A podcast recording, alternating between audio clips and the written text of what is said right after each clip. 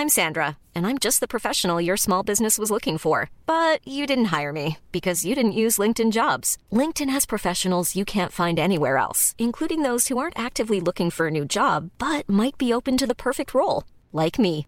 In a given month, over 70% of LinkedIn users don't visit other leading job sites. So if you're not looking on LinkedIn, you'll miss out on great candidates like Sandra. Start hiring professionals like a professional. Post your free job on linkedin.com/people today. Eu sou Mário Persona e essas são as respostas que eu dei aos que me perguntaram sobre a Bíblia. Será que a Polícia Federal desrespeitou a Bíblia? Eu não vejo que o uso de um versículo da Bíblia para dar nome a uma operação da Polícia Federal, no caso a Operação Timóteo, seja um desrespeito à palavra de Deus. Ao contrário, isso só expõe a vergonha em que se tornou o testemunho cristão no mundo, que está hoje no seu estado e no seu estágio de Laodiceia, quando o Senhor diz: Estou a ponto de vomitá-lo da minha boca. Apocalipse 3,16. Quando a degradação da cristandade provoca ânsias de vômito no próprio Senhor, é porque as coisas foram longe demais e tudo indica que ainda irão mais longe. A Polícia Federal tão somente trouxe à tona a vergonhosa atitude de muitos cristãos que buscam prosperidade a todo custo em uma clara desobediência à admoestação dada no versículo de 1 Timóteo 6,9, que foi usado para dar nome à Operação Timóteo. O contexto da passagem é mais amplo do que o versículo 9 apenas, que foi usado pela Polícia Federal, e o contexto todo fala justamente daqueles que querem fazer da piedade fonte de lucro, algo que está visível e patente a qualquer hora do dia ou da noite nos templos, rádios e TVs que transmitem programas neopentecostais. Tudo gira em torno de se adquirir dinheiro, poder nesta vida, carro novo e coisas desse tipo. Mas vamos ao trecho de 1 Timóteo. Homens corruptos de entendimento e privados da verdade, cuidando que a piedade seja a causa de ganho. Aparta-te dos tais. Mas é grande ganho a piedade com contentamento, porque nada trouxemos para este mundo e manifesto é que nada podemos levar dele. Tendo, porém, sustento e com que nos cobrirmos, estejamos com isso contentes. Mas os que querem ser ricos caem em tentação e em laço e em muitas concupiscências loucas e nocivas que submergem os homens na perdição e ruína. Porque o amor ao dinheiro é a raiz de toda espécie de males, e nessa cobiça alguns se desviaram da fé e se traspassaram a si mesmos com muitas dores. 1 Timóteo 6, versículos 5 ao 10. Nós sabemos que Paulo escreve a Timóteo na sua primeira epístola, sua primeira carta, indicando como convém andar na casa de Deus, que é a igreja do Deus vivo, a coluna e firmeza da verdade. E sem dúvida alguma, grande é o mistério da piedade. Deus se manifestou em carne, foi justificado no Espírito, visto dos anjos, pregado aos gentios, crido no mundo, recebido acima na glória. 1 Timóteo 3, e 15 a 16. É dessa piedade que ele fala em 1 Timóteo 6, que homens corruptos achavam que, é, que a piedade é fonte de lucro. Como fala em 1 Timóteo 6, versículo 5. O tema da segunda carta a Timóteo é a degeneração dessa casa de Deus e a sua ruína, que de uma casa que devia ser a coluna e firmeza da verdade, se transformou numa grande casa, não onde não somente há vasos de ouro e de prata, mas também de pau e de barro, uns para honra, outros, porém, para desonra. 2 Timóteo 2,20. Numa situação assim, o apóstolo alerta para que o Senhor conhece os que são seus e qualquer que profere o nome de Cristo aparte-se da iniquidade. 2 Timóteo 2,19.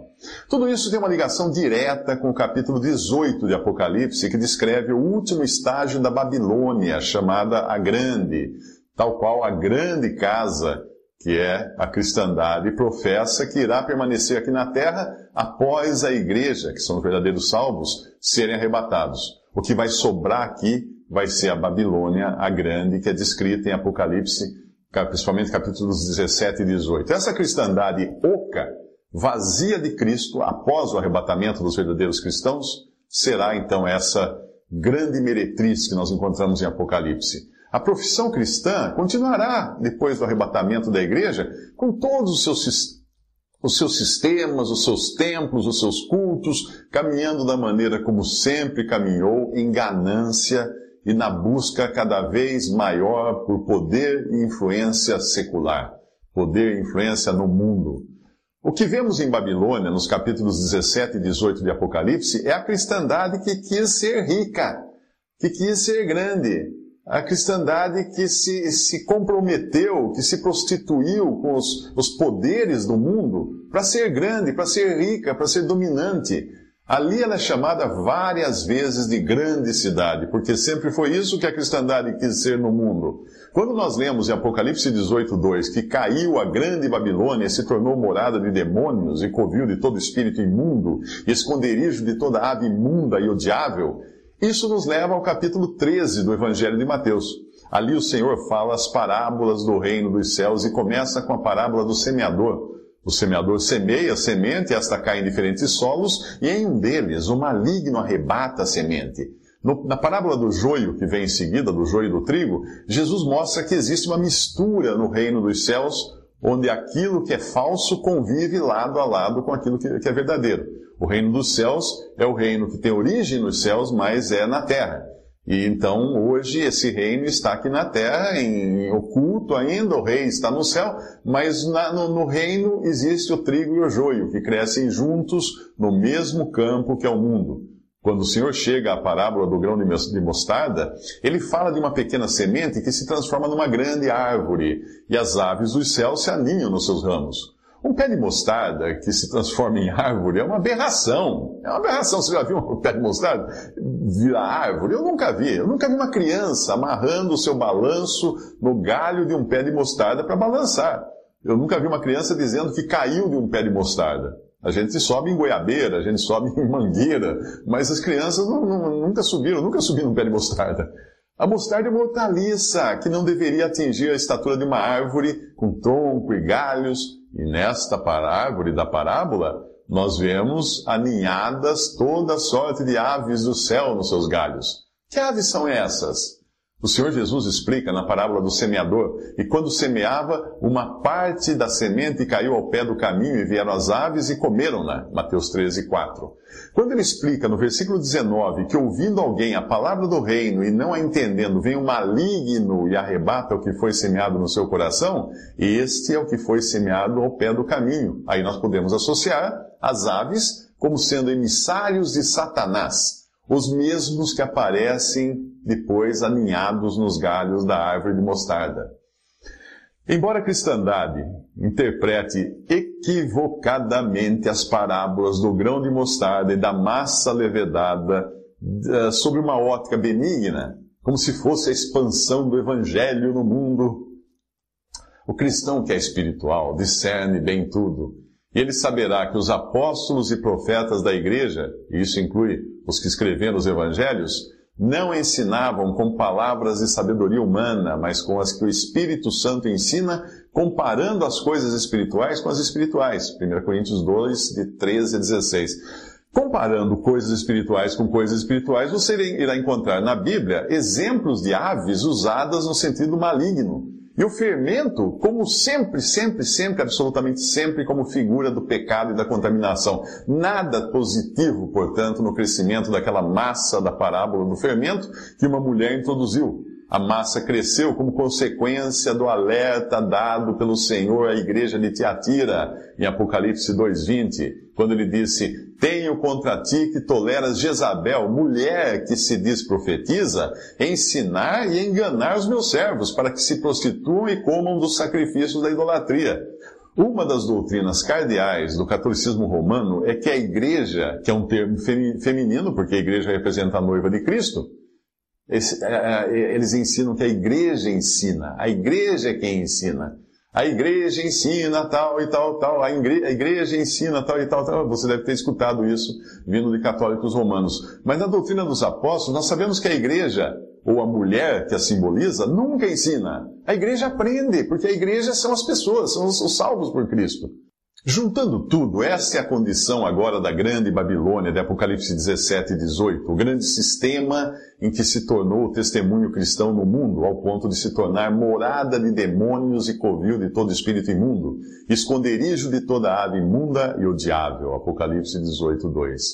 À medida que a cristandade cresceu como a grande árvore de mostarda, ela não apenas se desviou da verdade, mas também deixou-se contaminar pelo fermento do pecado e da corrupção passando a abrigar demônios nos seus ninhos, homens energizados pelo próprio diabo, como o apóstolo Paulo alertou em sua carta aos Coríntios, quando ele escreveu: Porque tais falsos apóstolos são obreiros fraudulentos, transfigurando-se em apóstolos de Cristo. E não é maravilha, porque o próprio Satanás se transfigura em anjo de luz. Não é muito, pois, que os seus ministros se transfigurem em ministros de justiça, e ao, ao fim dos quais será conforme as suas obras. 2 Coríntios 11, de 13 a 15. Então, essa é a cristandade que nós temos já nos nossos dias, com as aves dos céus fazendo ninhos nos seus galhos, que nada mais são do que emissários de Satanás confortavelmente instalados nos galhos da cristandade e levando multidões ao, ao erro e ao engano. Portanto, quando nós vemos a Polícia Federal investigando lavagem de dinheiro e usando um versículo da Bíblia para dar nome à sua operação, por essa lavagem de dinheiro estar supostamente sendo feita com a utilização de igrejas, nós vemos a que ponto chegou a cristandade que Deus nunca quis que a igreja fosse algo grande e influente no mundo e que os cristãos fossem poderosos e interferissem nos negócios, na política, em todas as áreas dessa, desse mundo, dessa sociedade, isso fica muito claro no que Paulo escreve aos Coríntios, quando ele diz em 1 Coríntios capítulo 1, a partir do versículo 26, porque vede, irmãos, a vossa vocação, que não são muitos os sábios, segundo a carne, nem muitos os poderosos, nem muitos os nobres que são chamados, mas Deus escolheu as coisas loucas deste mundo para confundir as sábias, e Deus escolheu as coisas fracas deste mundo para confundir as fortes, e Deus, Deus escolheu as coisas vis deste mundo, e as desprezíveis, e as que não são, para aniquilar as que são, para que nenhuma carne se glorie perante ele. Até o versículo 29 de 1 Coríntios, capítulo 1. Para que nenhuma carne se glorie perante ele. Por quê? Porque a carne gosta de se gloriar, de ser grande, de ser importante, de ser famosa. Mas não era isso que Deus intentava para a igreja no mundo, a noiva de Cristo, que devia estar aqui como uma coisa pequena, que, no entanto, se transformou naquela grande grande árvore de mostarda cheia de fermento de pecado e corrupção. Alguém postou no meu Twitter o vídeo de um líder religioso vociferando indignado contra as autoridades por sua reputação ter sido maculada ao ter o seu nome envolvido nessa operação da Polícia Federal. Eu achei graça aquilo. Afinal, que reputação tem o crente que possa ser manchada? A única reputação minha e de qualquer outro cristão é de um pecador perdido, salvo por Cristo, de um louco, de um que não, não entende nada, dessa descrição de 1 Coríntios capítulo 1, que não tem que defender-se de si mesmo, mas que tem que testemunhar de Cristo nesse mundo. Quanto à reputação de nossa, segundo os valores da carne e desse mundo, ela deve, ela deve ser deixada no mesmo chão da cocheira onde o apóstolo Paulo deixou a reputação dele, depois de considerá-la estrume, esterco. Ele escreveu assim: ainda que também podia confiar na carne, se algum outro cuida que pode confiar na carne, ainda mais eu. Mas o que, o que para mim era ganho, reputei-o perda por Cristo. E na verdade tenho também por perda todas as coisas, pela excelência do conhecimento de Cristo Jesus, meu Senhor, pelo qual sofri a perda de todas essas coisas e as considero como esterco, para que possa ganhar Cristo e seja achado nele, não tendo a minha justiça que vem da lei, mas a que vem pela fé em Cristo, a saber, a justiça que vem de Deus pela fé. Filipenses 3, de 4 a 9. Todo cristão devia enterrar a sua reputação. O nosso exemplo deve ser o que, o que foi dado pelo próprio Senhor Jesus. Quando a sua reputação era manchada, a reação dele não era de revanche ou de defesa acalorada. Não! Quando injuriavam, não injuriava. Quando padecia, não ameaçava, mas entregava-se àquele que julga justamente. 1 Pedro 2, 23. Na verdade, ao nos tornarmos cristãos, Devemos estar prontos a receber toda a ignomínia, toda a vergonha que Cristo recebeu neste mundo, até o ponto de ter sido pregado numa cruz como um criminoso qualquer, despido ali, exposto a todos, na pior da, da, da situação. Quer, quer uma destruição de reputação maior que aquela que sofreu nosso Senhor? E, no entanto, ele não revidava. Ele pedia para Deus perdoar os seus algozes. Olha que coisa incrível. A passagem toda de 1 Pedro é tão instrutiva que vale a pena transcrever aqui todo, todo o contexto, o qual inclui a sujeição passiva às autoridades constituídas. É assim que um cristão deve andar nesse mundo. Sujeitai-vos, pois, a toda ordenação humana por amor do Senhor, quer ao rei como superior, quer aos governadores como por ele enviados, por, pelo Senhor enviados, para castigo dos malfeitores e para louvor dos que fazem o bem, porque assim é a vontade de Deus, que fazendo bem tapeis a boca a ignorância dos homens insensatos, como livres e não tendo a liberdade por cobertura da malícia, mas como servos de Deus. Honrai a todos, amai a fraternidade e temei a Deus, honrai ao rei. Vós, servos, sujeitai-vos com todo o temor aos senhores, não somente aos bons e humanos, mas também aos maus porque é coisa agradável que alguém, por causa da consciência para com Deus, sofra agravos, padecendo injustamente. Porque que glória será essa se pecando sois esbofeteados e sofreis? Mas, se fazendo bem, sois afligidos e o sofreis, isso é agradável a Deus. Porque para isso sois chamados, pois também Cristo padeceu por nós, deixando-nos o exemplo para que sigais as suas pisadas. 1 Pedro 2, de 13 a 21. E então, lembrando aquele, quando injuriado, não injuriava, mas se entregava tudo a Deus, que é justo. Na descrição da grande Babilônia de Apocalipse, a expressão final da cristandade corrompida, que é essa grande Babilônia, nós vemos que o que, o que motivou Babilônia desde o princípio foi o mesmo desejo do homem carnal de ser grande neste mundo. Babilônia é chamada de grande cidade, mas a primeira cidade da história surgiu em Gênesis Construída por quem? Por Caim, no seu caminho de rebelião. E conheceu Caim sua mulher, e ela concebeu e teve a Enoque, e ele edificou uma cidade, e chamou o nome da cidade pelo nome de seu filho Enoque. Gênesis 4, 17. Ali surgiram, nessa, nessa, nesse tempo, surgiram muitas primeiras coisas, todas elas numa tentativa de Caim tornar o mundo, o mundo que estava arruinado pelo pecado, mais confortável para sua habitação e permitir ao homem deixar de ser um peregrino errante e fincar sua bandeira na terra. O caminho de Caim nos ensina que o homem afastado de Deus irá querer ser grande no mundo. E Caim seguiu à risca o provérbio brasileiro chamado Lei de Gerson e conseguiu ser o primeiro em muitas coisas, ele e a sua descendência. Tendo sido primeiro filho do primeiro casal, ele cometeu o primeiro assassinato ao matar o seu irmão Abel. Ele construiu a primeira cidade. Foi o primeiro a praticar o costume de dar nomes de homens a cidades, ruas e praças. O seu descendente Lameque foi o primeiro polígamo. Outro descendente, Jabal, foi o pai, ou o primeiro, dos que habitam em tendas e tem gado, e o seu nome, e o nome do seu irmão era Jubal. Este foi o pai de todos os que tocam harpa e órgão. E Zilá também deu à luz a Tubalcaim, mestre de toda a obra de cobre, de cobre e ferro. Essa sociedade da qual nós costumamos nos orgulhar e desfrutar até com suas cidades, produção, comércio, arte, ciência, foi em grande parte inaugurada e iniciada pela linhagem de Caim. Foi ele que começou e ele e os seus descendentes que começaram essa, essa sociedade pujante, pujante que nós temos hoje ao nosso redor. Lameque, descendente de Caim, o primeiro polígamo, confessa a suas mulheres Adá e Zilá. Ouvi a voz, ouvi a minha voz, vós mulheres de Lameque, escutai as minhas palavras, porque eu matei um homem por me ferir e um jovem por me pisar. Porque sete vezes Caim será castigado, mas Lameque setenta vezes sete. Gênesis 4, 23 a 24. Apesar de nós estarmos acostumados a passar rapidamente por esta passagem entendê-la como se fosse um desejo de Lameque de ser considerado muito mais culpado do que Caim, a intenção dessa confissão era outra.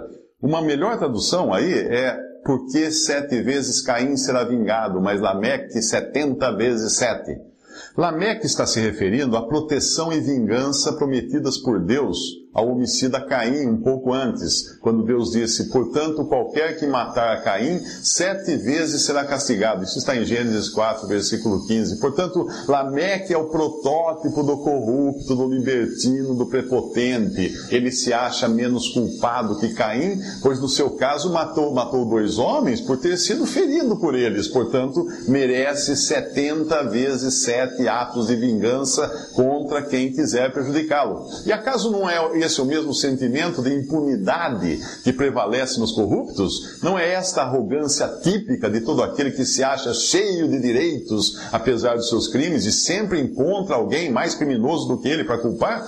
Quando você lê a Epístola de Judas, descobre lá o tripé da religião, descrito como caminho de Caim, engano de Balaão e contradição de Coré. As, os três homens ímpios que são mostrados ali para tipificar os falsos mestres, os falsos profetas, na sua volúpia por prosperidade, libertinagem e poder nesse mundo. Mas essa, essa iniciativa de Caim irá se agravar no capítulo 11 de Gênesis, quando os homens que ainda eram de um mesmo idioma se reúnem num vale na terra de Sinar e começam a construir uma torre. E era toda a terra de uma mesma língua e de uma, de uma mesma fala. E aconteceu que, partindo eles do Oriente, acharam um vale na terra de Sinar e habitaram ali e disseram uns aos outros: Eia, façamos tijolos, queimemos-los bem. E foi-lhes dado o tijolo por pedra e o betume por cal, e disseram: Eia, edifiquemos nós uma cidade e uma torre cujo, cujo cume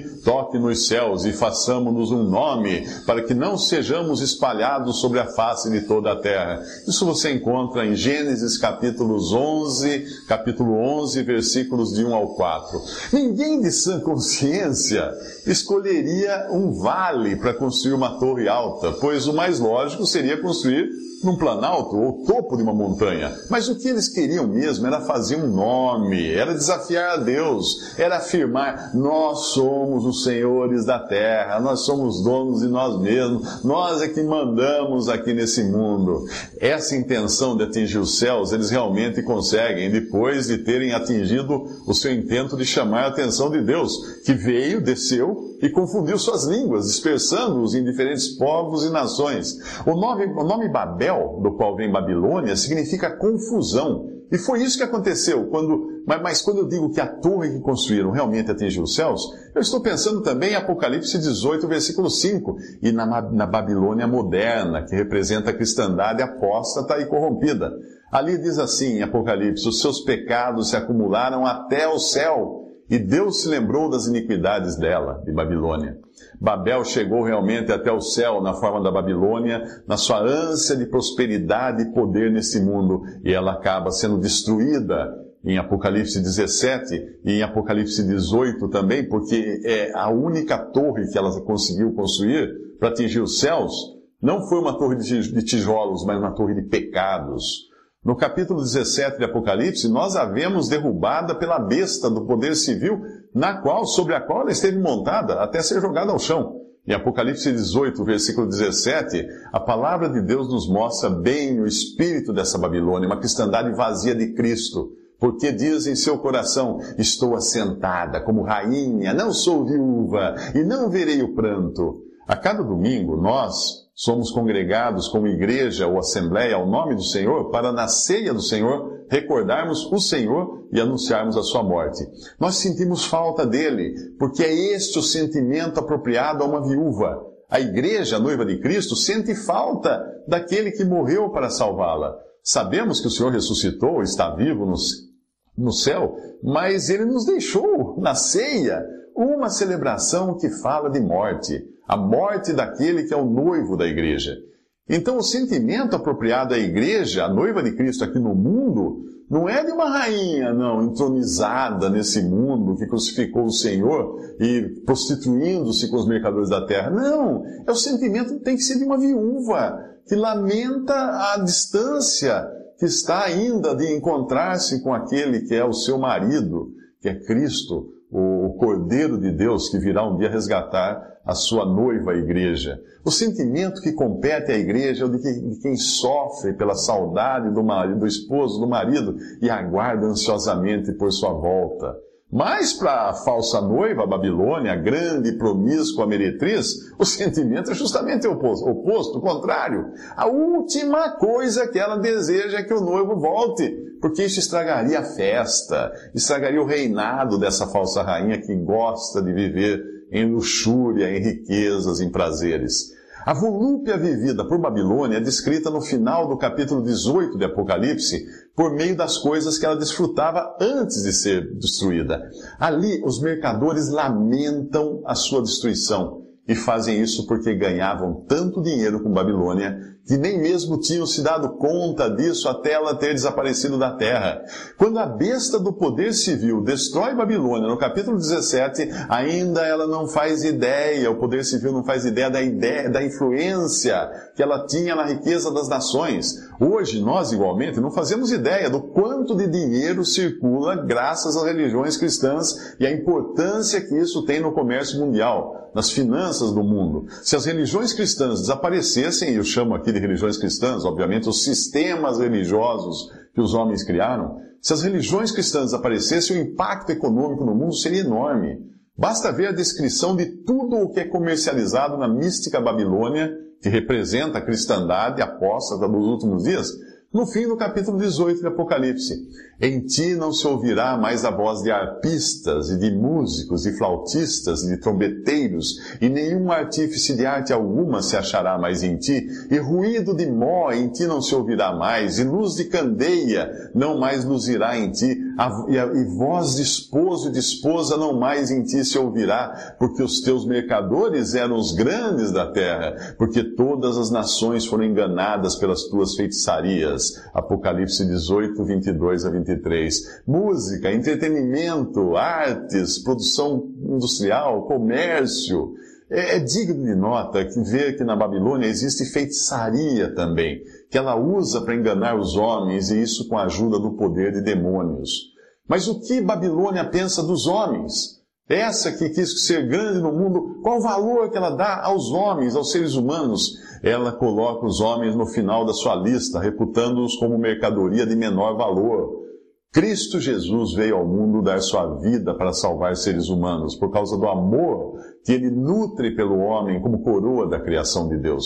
Mas na lista de mercadorias, das quais os mercadores irão chorar por não estarem mais sendo comercializadas com o fim da Babilônia, a ordem de valor é invertida, começa com ouro mercadorias de ouro e de prata e de pedras preciosas e de pérolas e de linho fino e de púrpura e de seda e de escarlata e toda madeira odorífera e todo vaso de marfim e todo vaso de madeira preciosíssima, de bronze, de ferro, de mármore, canela e perfume, mirra, incenso e vinho e azeite, e flor de farinha e trigo e gado e ovelhas e cavalos e carros e corpos e almas de homens. Apocalipse 18, de 12 ao 13.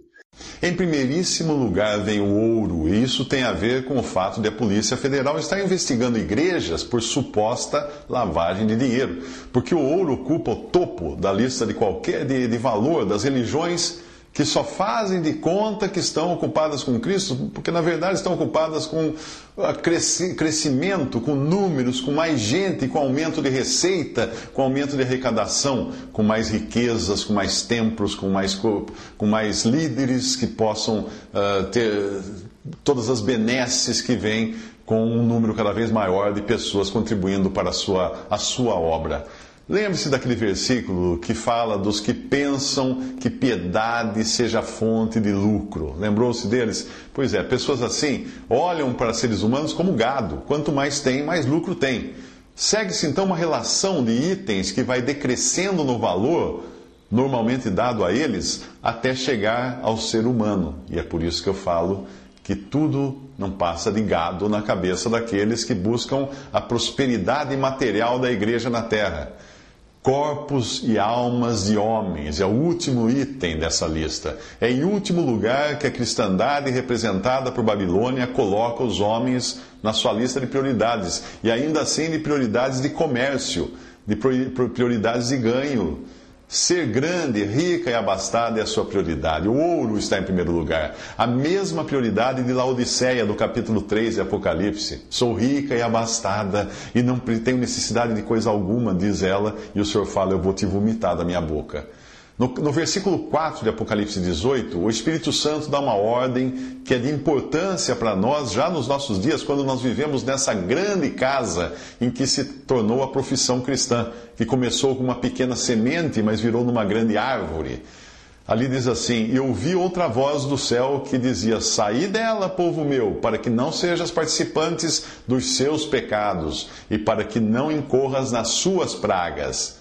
Não é de surpreender, então, que a mesma ordem dada em 2 Timóteo 2, quando aquela casa de Deus que devia ter sido coluna e firmeza da verdade, se, se transformou numa grande casa onde existe tudo de, um, de, tudo um pouco. E a mesma ordem é dada lá em 2 Timóteo agora. Todavia o fundamento de Deus fica firme, tendo este selo. O Senhor conhece os que são seus, ou seja, não cabe a, nem a mim e nem a você dizer quem é crente e quem não é, quem crê em Jesus, quem não é, quem nasceu de novo, quem não nasceu de novo, porque isso é Cristo, é Deus quem sabe. E o joio hoje está misturado no trigo. Aqui a aparência é muito, muito semelhante. Mas continua assim a ordem: qualquer que profere o nome de Cristo, aparte da iniquidade. Ah, agora sim, a responsabilidade minha e sua.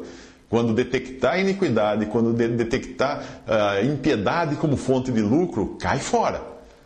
Ora, numa grande casa não há somente vasos de ouro e de prata, mas também de pau e de barro, continua a passagem. Uns para honra, outros, porém, para desonra. De sorte que se alguém se purificar, ou se apartar, ou se separar destas coisas, será vaso para honra, santificado e idôneo para uso do Senhor e preparado para toda boa obra. 2 Timóteo 2, 19 a 21. Se você continuar lendo, a, carta, a segunda carta a Timóteo, você vai chegar no capítulo 3, que é a continuação do assunto que ele está falando no capítulo 2. Não há uma ruptura. Os capítulos foram colocados para dividir as edições da Bíblia, mas não existem no original. Então, na realidade, no capítulo 3, ele vai descrever esses vasos de desonra do capítulo 2. Ali são descritos os homens que compõem a cristandade e professa, esses que entram em casa de mulherinhas uh, ávidas por toda sorte de pecados, esses que repetem aquilo que, aquilo que fizeram os milagres, que, que imitam os milagres de Deus, como fizeram Janes e Jambres. Você lendo a, a continuação do capítulo 3, você vai saber. Janes e Jambres eram, eh, eram os, os magos de Faraó, lá no Egito. Mas esses são joio no meio do trigo. E a descrição tem tudo a ver com aquilo que a Babilônia de Apocalipse almeja. Veja só como são descritos esses: homens amantes de si mesmos. É.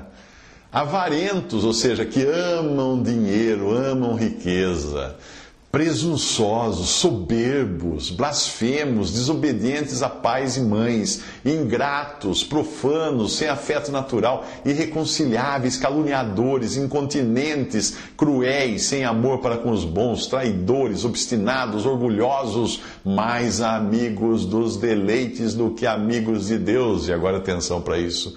Tendo aparência de piedade, mas negando a eficácia dela. 2 Timóteo, capítulo 3, versículos 2 ao 5. Ficar associado a qualquer coisa que use o cristianismo como fonte de lucro, a piedade como fonte de lucro, é ser participante dos pecados de Babilônia, é iniquidade, é corrupção. Ou pode até mesmo se configurar crime, quando nós vemos nos jornais as igrejas e seus líderes sendo investigados por lavagem de dinheiro. A ânsia por riqueza e prosperidade material foge ao propósito de Cristo para a igreja. A igreja deveria viver nesse mundo em humildade, em pequenez, não querendo ser grande, não tendo uma reputação para defender, porém aguardando a vinda de seu noivo amado.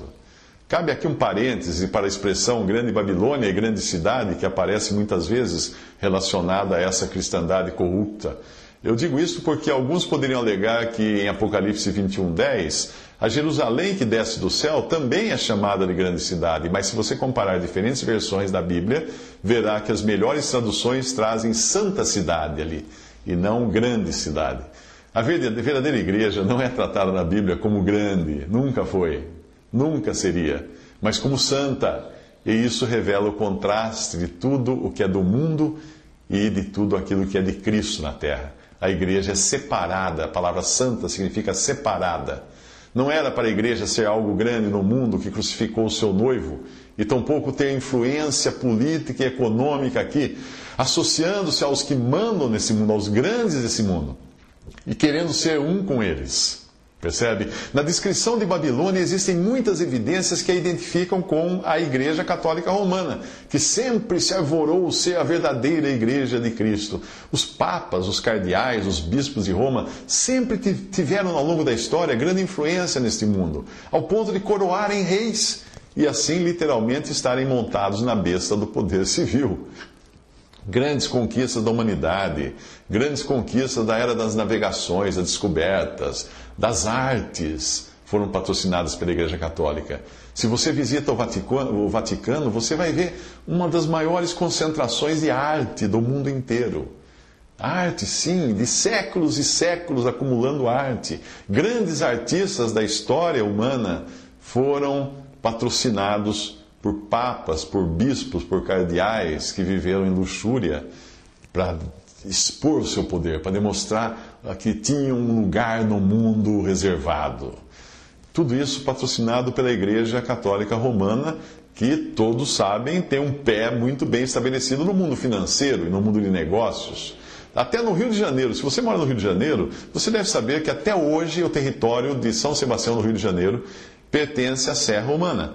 É, e por isso é que todo imóvel negociado ali no Rio de Janeiro paga um imposto, não me lembro o nome desse imposto, para lembrar que está apenas ocupando um espaço que pertence a Roma, como acontece também, no, por exemplo, nos imóveis de faixa litorânea no Brasil, que são considerados propriedade da Marinha, e quando você compra uma casa ou vende um terreno na, na faixa litorânea, você tem que pagar um determinado imposto para a Marinha, mantendo ali sempre esse vínculo de que aquela terra ali pertence à União. Em Apocalipse 2, quando nós lemos das sete cartas no seu sentido profético, nós encontramos na quarta carta de Tiatira, a partir do versículo 18, a descrição da Igreja Católica Romana, que se estende até os dias atuais e contra a qual foi dito que se não se arrependesse da sua prostituição, seria castigada. Ali diz assim: Dei-lhe tempo para que se arrependesse, ela todavia não quer arrepender-se de sua prostituição. Eis que a prostro de cama, bem como em grande tribulação os que com ela se adulteram, caso não se arrependam das obras que ela incita. Apocalipse 2, 21 a 22. Mas antes que os protestantes fiquem contentes com o que eu estou dizendo, aquilo que nós conhecemos como protestantismo hoje, que é descrito, é descrito no capítulo 3 de Apocalipse, na descrição ali da igreja de Sardo ou de Sardes. E isso já aparecia no capítulo 2, na descrição de Tiatira. Onde? Quando o Senhor diz para Tiatira: Matarei os seus filhos. Apocalipse 2, 23. O protestantismo, com a sua profusão de igrejas, pode estar aqui representado por esses filhos, que no original tem o sentido de descendência. Todas as igrejas protestantes se incluem nessa condição de filhos do catolicismo romano, pois foi dali que elas se originaram. A reforma, que foi uma tentativa de Lutero e de outros de reformar a Igreja Católica, acabou na mesma condição, se unindo aos príncipes do mundo, se unindo ao comércio do mundo, aos poderes do mundo, e, e, ainda mais, se pulverizando nessa profusão de igrejas e denominações como filhas do sistema de onde elas saíram. Hoje, quando nós olhamos para aquilo que se tornou o protestantismo, nós vemos que nada, em nada difere do catolicismo na sua busca por poder, riquezas e glórias no mundo. Se você viaja aos Estados Unidos, você vai falar assim, ah, mas não é um país predominante, predominantemente católico, né? nunca foi, mas é predominante, predominantemente protestante. E aí você percebe o quanto de cultura protestante existe naquele país e o quanto que isso influencia nas eleições, na colocação de pessoas no poder, na eleição de presidentes, de senadores e todo o Congresso muitos deles ganhando, conquistando votos entre cristãos nominais. Não é à toa que todas as igrejas, todas as ah, congregações acabaram se alinhando, alinhando com a igreja romana, formando esse sistema gigantesco que é identificado em Apocalipse como a grande Babilônia, a mãe das prostituições e abominações da terra. Apocalipse 17, 5. Portanto, quando você vê igrejas evangélicas fazendo coisas horríveis em busca de dinheiro e de poder aqui na terra, elas têm o que aprender, né? São aprendizes de feiticeiro. O versículo 23 de Apocalipse 18 diz: Porque os teus mercadores eram os grandes da terra Ele está falando dos mercadores de Babilônia, como os mais importantes do mundo, como grandes. E isso já denuncia o caráter mercantilista da religião cristã naquele em que os homens a transformaram. Estes são homens com poder, com dinheiro suficientes para influenciar a política, o comércio, a mudança de governos, a declaração de guerras nos fins comerciais e tudo mais. Você tem no Brasil grande influência na política da, daquilo que chamam de bancada evangélica no, no Congresso, daquilo que chamam de CNBB, a Comissão Nacional dos Bispos do Brasil, que influenciam também na, nos candidatos que colocam lá no governo, para cada um querendo, claro, puxar a sardinha para o seu, seu braseiro. Onde estão hoje esses homens da grande Babilônia? Estão na cristandade, na grande cristandade. E todo cristão faz parte dela. Eu e você somos parte da cristandade. Eu não posso me eximir e falar assim, não, mas eu não tenho nada a ver com isso. Claro que eu tenho, eu faço parte da cristandade. Eu sou parte da, da, da, da última carta de Apocalipse. Eu vivo na época de Laodiceia. Eu sou, sou parte também dessa ruína com, completa em que se tornou a cristandade no mundo. Nós não estamos imunes a essa corrupção que se abateu sobre a cristandade. Mas a raiz e o veneno disso está no desejo de ser grande. Ainda que eu não possa me, me deixar de, de me identificar como cristão, como fazem todos os cristãos falsos e verdadeiros do mundo, eu posso sim, minha responsabilidade, apartar-me da iniquidade, apartar-me das coisas, das pessoas, dos lugares que praticam essas abominações, praticam essas iniquidades, que transformaram a piedade em fonte de lucro. Basta você entrar numa denominação cristã para perceber o quanto a grandeza humana é acalentada ali.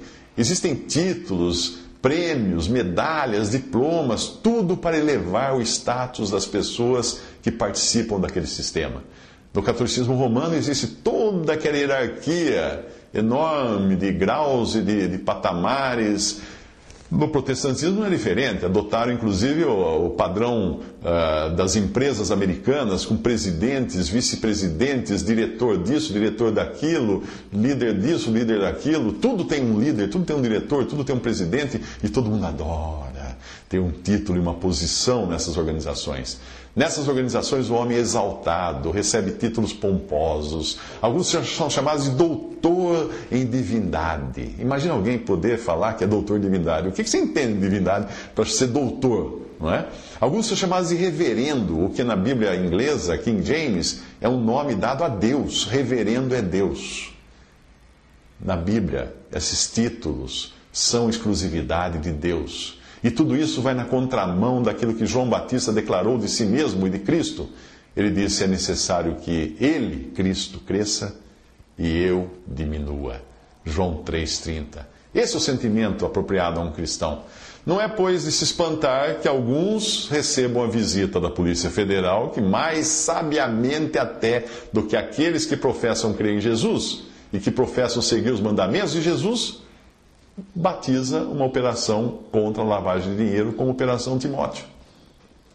Para lembrar os seguidores da teologia da prosperidade que aqueles que querem ser ricos caem em tentação e em laço e em muitas concupiscências nocivas e loucas que submergem os homens na perdição e ruína, porque o amor ao dinheiro é a raiz de toda espécie de males e nessa cobiça, alguns se desviaram da fé e se traspassaram a si mesmos com muitas dores. 1 Timóteo 6, de 9 a 10. Se você é um desses que seguem aqueles pregadores que prometem que você vai ter muito dinheiro, muita riqueza, muito poder, é disso que fala tudo isso que diz aqui e também a, a, é isso que representa a Babilônia Grande. Visite respondi.com.br. Visite 3minutos.net.